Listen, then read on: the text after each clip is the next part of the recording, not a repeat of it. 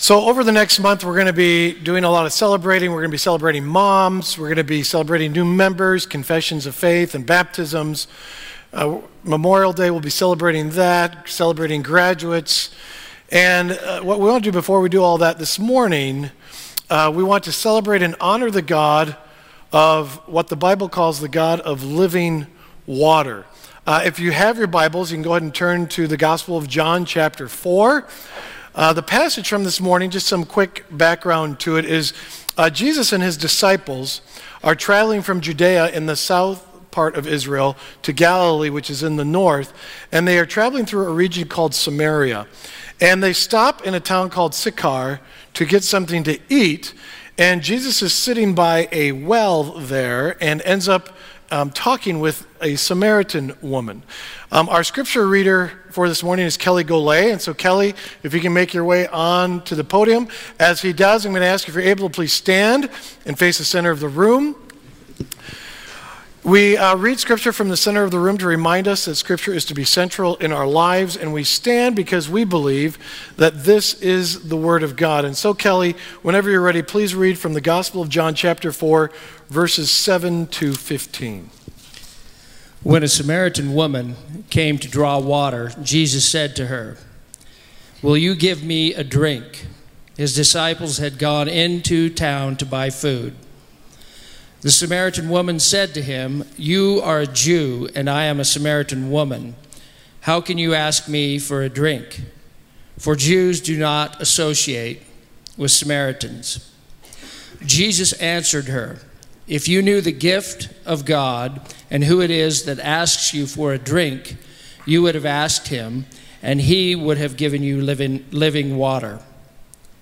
Sir, the woman said, you have nothing to draw with, and, and the well is deep. Where can you get this living water? Are you greater than our father Jacob, who gave us the well and drank from it himself, as did also his sons and his livestock? Jesus answered, Everyone who drinks this water will be thirsty again. But whoever drinks the water I give them will never thirst. Indeed, the water I give them will become in them a spring of water welling up to eternal life. The woman said to him, Sir, give me this water so that I won't get thirsty and have to keep coming here to draw water. Kelly, thank you very much. You may be seated. So I just want to start with something the woman says in verse 9, where she points out that she's a Samaritan and Jesus is a Jew. And the gospel goes on to say that Jews um, don't associate with Samaritans, but it doesn't really say why. There's this history between them, and it's a history that goes back hundreds of years. You see, first of all, the Samaritans were considered half breeds by the Jews. Um, Two of the best known kings in Israel were David and Solomon, and they both ruled when Israel was one kingdom. But after King Solomon, Israel split into two separate kingdoms. And this happened like 900 years before Jesus. So when I say the history goes back hundreds of years, it goes back hundreds of years. There's the northern kingdom of Israel. Uh, it's in the blue there. And just to kind of give you a little bit of, of uh, perspective here, you have the Mediterranean Sea um, on the west. And then here you have the Sea of Galilee. Jesus did a lot of his ministry there. Jordan River goes uh, north south. And then you have the Dead Sea here. Jerusalem's right there. Um, Israel's uh, kingdom or capital of Samaria was right there. And so the northern kingdom of Israel is in the blue, southern kingdom of Judah, with Jerusalem as its capital, is in the yellow. And those two kingdoms didn't always get along, even though they basically came from the same place. Um, the northern kingdom eventually falls to the Assyrian Empire. So the blue kingdom on the map, they fall to the Assyrian Empire. And what the Assyrians would do with people they conquered is they would take them out of their homeland because that would mess with their identity. They wanted their identity to be shaped by uh, the Assyrian Empire, not where they came from. And so they, would t- they took many of the Israelites away from their land, out of the northern kingdom, and moved a bunch of non Israelites from other parts of the Assyrian kingdom into the northern kingdom. And so the Samaritans were descendants of both Jews and non Jews, and even though the Samaritans lived in Israel, they were considered half breeds, which is a derogatory term, and that captures how the Jews viewed them. But in addition to that, the Samaritans, back in this long running history, at one point they opposed the rebuilding of Jerusalem. About a hundred years after the northern kingdom fell, the southern kingdom would fall to the Babylonian Empire. So now uh, the kingdom in the south on the map, now that southern kingdom is now gone. But the southern kingdom Israelites would maintain their identity in exile. And eventually they were allowed to return back to their land, and the walls of Jerusalem were rebuilt, the temple was rebuilt.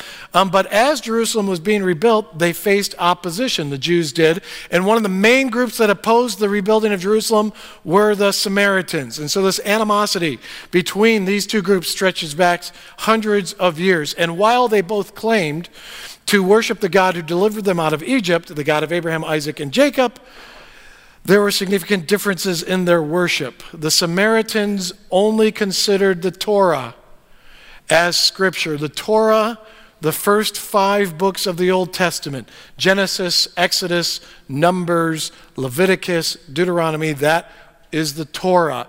And for the Samaritans, that's all that counted. If you're familiar with the, other parts of the Old Testament, or if you were to read the rest of the Old Testament, you would get why the Samaritans did not like the rest of it, because it paints the northern kingdom in a really bad way. Um, all the kings of the northern kingdom are evil kings, and they get conquered, never to be heard from again. And a lot outside of the Torah, a lot of the Old Testament, there are major portions of it that were pretty much dedicated to just the southern kingdom. So the Samaritans rejected anything in the Bible after the first five books. And then both the Samaritans and Jews, they had different holy places of worship. They worship the same God in different places, which to us doesn't seem like a big deal, but they are. Holy places are places where God acted and they form your identity. It's why to this day, Jerusalem is kind of fought over by the Jews, the Christians, and the Muslims, because those were places that for all three of those groups, God acted, and holy places form your identity.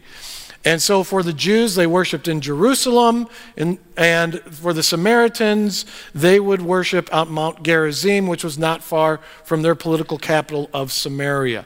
So for hundreds of years, there was bad blood between the Jews and the Samaritans, and it was so bad that when the Jews had to travel from Judea in the south to Galilee in the north, on the next map you'll see two different routes they would take. The green route was by far the shorter, easier route. And it was also the route that the Jews would almost never take. Why? Because it took you through Samaria. And you didn't want to deal with those people. And so they would take the longer, more difficult route of crossing the Jordan River, going up the east side of the Jordan River, and then crossing back over the Jordan River again. It was longer, it was harder, but then you got to avoid those terrible Samaritans. Um, so Jesus and his disciples, for whatever reason, are traveling the shorter route, the green route through Samaria. And Jesus sits down next to this Samaritan woman by a well, and he asks her for a drink. And she says, How can you ask me for a drink? For all the obvious reasons. And then she points out, You don't even have anything to draw water with because Jews and Samaritans wouldn't even drink out of the same cup. But if you look in verses 10 to 15, if you have your Bibles open to John chapter 4, and you just look in verses 10 to 15, Jesus talks with her about this whole concept of living water. If you look in your Bibles, verse 10, Jesus says, If you would know who asks you for water, if you asked him, he would give you living water. And then verse 11, she asks, Well, where can you get this living water? And then Jesus says in verses 13 and 14, The water I give will become a spring of living water that wells up to eternal life. And then in verse 15, she says, Give me this water so I don't have to keep coming here. Now, the New Testament was written in Greek, but living water is a significant Old Testament concept idea. In the Old Testament, living water comes from a Hebrew term that says basically, Maim Kaim. Living water is Maim Kaim. If you want to know what Maim Kaim is, just look out the windows and look at the fountain. And you see that water coming out of the stones? That's Maim Kaim, living water. Living water is water that is flowing water, it's water that moves. So, rivers, like the Snake River, that's living water.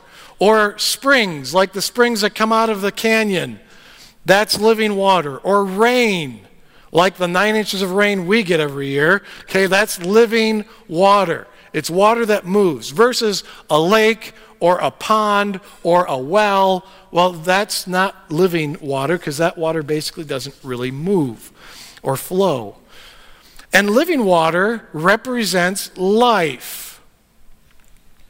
Water that is stagnant eventually becomes unusable. Uh, as a kid, we had relatives that had a pond on their property, and they always had it overstocked with fish. They had too many fish in this pond, but it was a great place to go fishing. And um, even though it was a great place to go fishing, the pond was really gross. Um, it had all this green gunk on the surface, and there was all sorts of vegetation that was growing out of it, and all sorts of lily pads, and just it was just Uh, you would never swim in this pond. It was a terrible pond to even think about swimming in, and you definitely would never drink the water in this pond. The water was fine for the fish, but otherwise it was useless water. Water that moves, though, there's life in it. If you were to go to the falls this afternoon, if you were to go there and look at the water coming over the falls, you can see the life. You can hear the life. You can even feel the life with the mist that the falls produce. In the Bible, living water represents life. Even our fountain has water moving through the stones, and when it does, it brings a sense of life to the fountain. If you get a chance, you can go out there today after service and just stand out there and try to have a conversation right in front of the fountain. Just the noise and all the activity of the moving water makes that really difficult. Versus if there's no water coming out of those stones, that fountain's kind of a dead place. There isn't much going on over there. Um, but again, there's that sense of life coming out of the stones. In a couple weeks, we're going to have baptisms in that fountain. And that's a really appropriate thing because living water represents new life in Christ for us.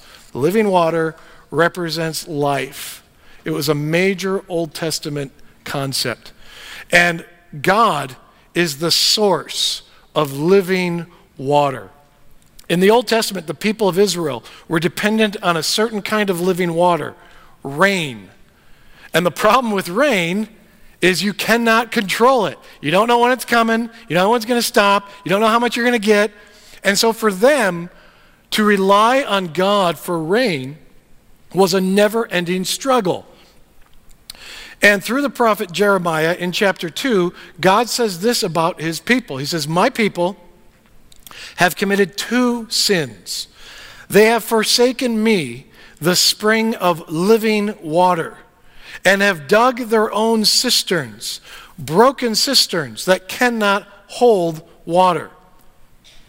If the Israelites didn't want to rely on the rain for water, they could always and they would often build their own cisterns. And so that when it rained, they could store that water and use whenever they wanted. And that's, again, that's good conservation principles. It's not a bad idea storing up water. But God used that as a metaphor. It wasn't just that the people didn't want to rely on God for rain. They didn't want to rely on God for anything. They wanted to live how they saw fit. And so God used this metaphor of they built their own cisterns because the people decided not to rely on God anymore. And the cisterns represented their own way of living, their own cisterns. And so they could dictate life on their terms. And so they didn't need to rely upon God for how they lived. And we do the same thing. We have our own ways of doing life, our own cisterns. And whether it was back then or whether it's today, sooner or later, the cisterns we build in our lives eventually break.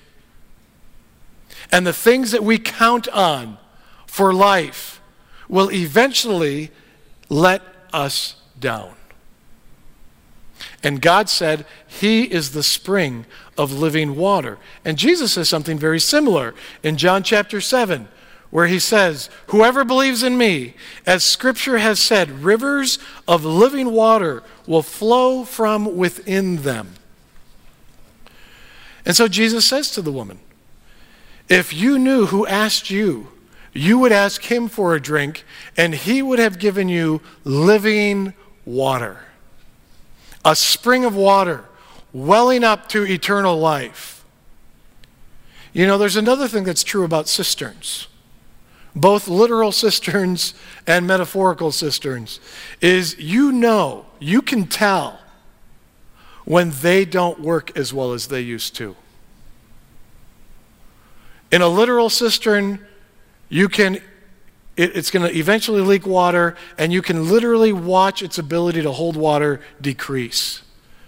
Likewise, a metaphorical cistern, a way of life, of doing life that works for us, it always will eventually have leaks. And eventually it doesn't work as well for us as it used to. But we keep coming back to it because we don't know anything else. The Samaritan woman says, Give me this water so I don't have to keep coming back here. Give me this water so I don't have to keep coming back here. At some point, we don't want to keep doing what we've always done. For the woman, it was a literal well that she kept coming back to.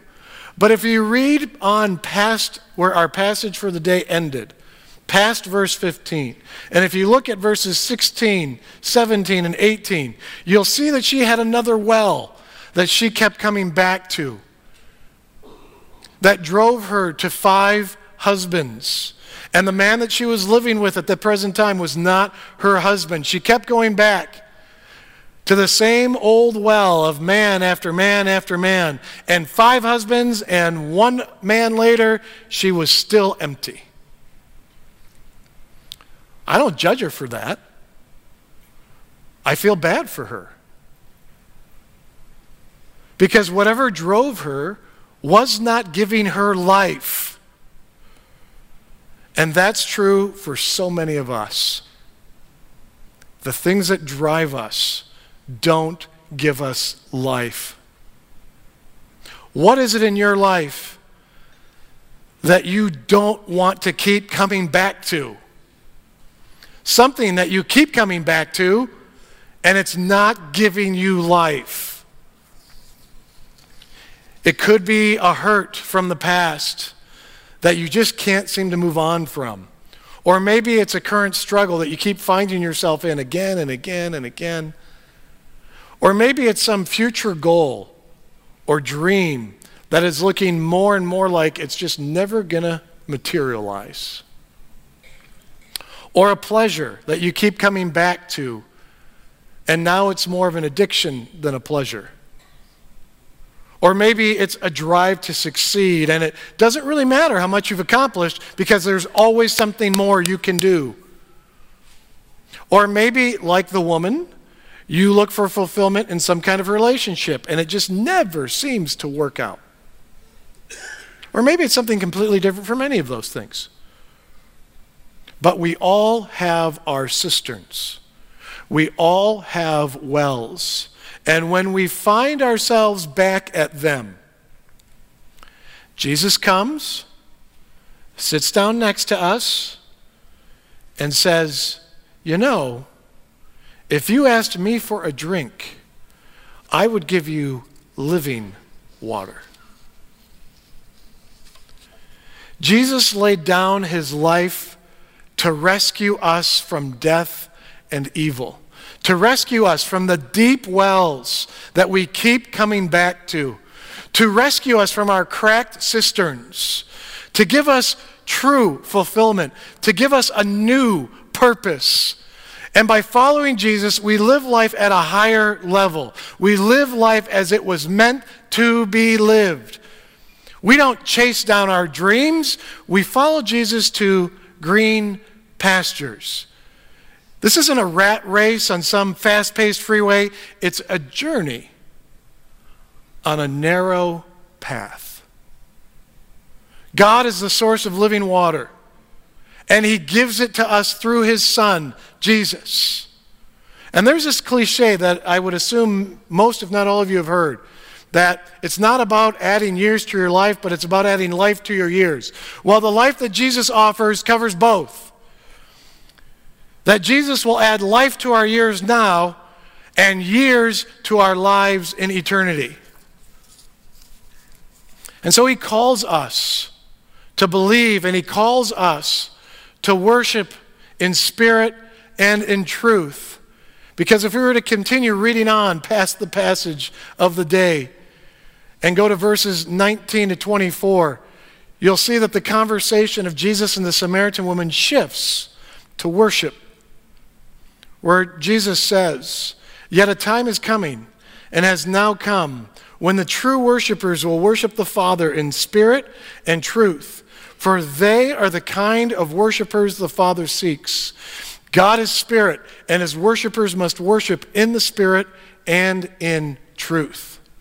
You see, we worship what we value. Worship is an act of acknowledging the value of something, and we can worship almost anything.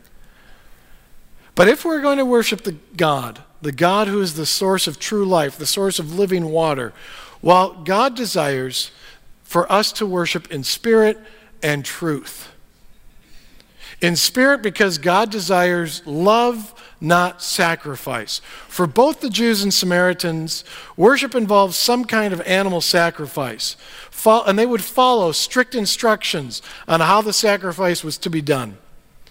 But God says through his prophet Hosea, I desire mercy, not sacrifice, and acknowledgement of God rather than burnt offerings. And that word mercy can also be translated love. So the strict instructions on the sacrifices, those could be followed. But if there was no love behind what they did, it didn't mean that much to God. You know, earlier in the service, we received an offering. And what was true for the sacrifices it was also true for our offering. That what we need to do, what we do, it needs to reflect our hearts. And it's not just true for this morning. Every day, we want to acknowledge that God is the source of life. And so, on Sundays, when we gather in this place, we sing, we give, and we listen to the Word of God. And quite honestly, that's the easy part. You want an easy way of acknowledging God on a regular basis. Come here and sing and give and listen to the Word. That's easy. The rest of the week, we worship God with how we live, and that's a lot harder. Monday, Tuesday, Wednesday, Thursday, Friday, Saturday. You worship God with how you live and how you act and how you work and how you treat one another. That's a lot harder than coming here and singing. But whether it's on Sunday or the rest of the week, to worship in spirit is to love God because He gives us life. And we worship in truth because Christ reveals that God is the source of life. God is the source of life. We have all kinds of images of what God is like. You know, the old man in the clouds apathetically kind of watching us, or an angry judge waiting to punish us. Jesus came to reveal the truth about God.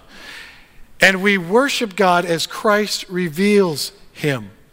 Not an old man who doesn't really seem to care, not an angry God wanting to get us, but the God of living water who wants to impart life to each and every one of us through his son Jesus. As Jesus said in the Gospel of John, chapter 10, the thief comes only to steal and to kill and to destroy. I have come that they may have life and have it to the full. He wants to renew us to refresh us, to restore us. God's plans for us are plans for good, not harm. And that doesn't mean everything's going to go our way. And so when things don't go our way, we don't try to take control back by building our own cisterns, but we continue to trust in God as revealed in His Son. And that's easy to do when all is going well, and it's hard to do when our world is upside down. But worship isn't about manipulating God to get what we want, it's acknowledging who He is and what He's done for us. God is the God of living water, our source to life the one who watches our coming and going, the one who never slumbers or sleeps, the one who never leaves us or forsakes us, the one who blesses us, who has given us every good gift we have received or will ever receive, the one who laid down his life so we may have eternal life. Are you willing to honor that God, the God of living water? Both right now as we sing and the whole week as we live. Let's honor the God of living water. Please pray with me.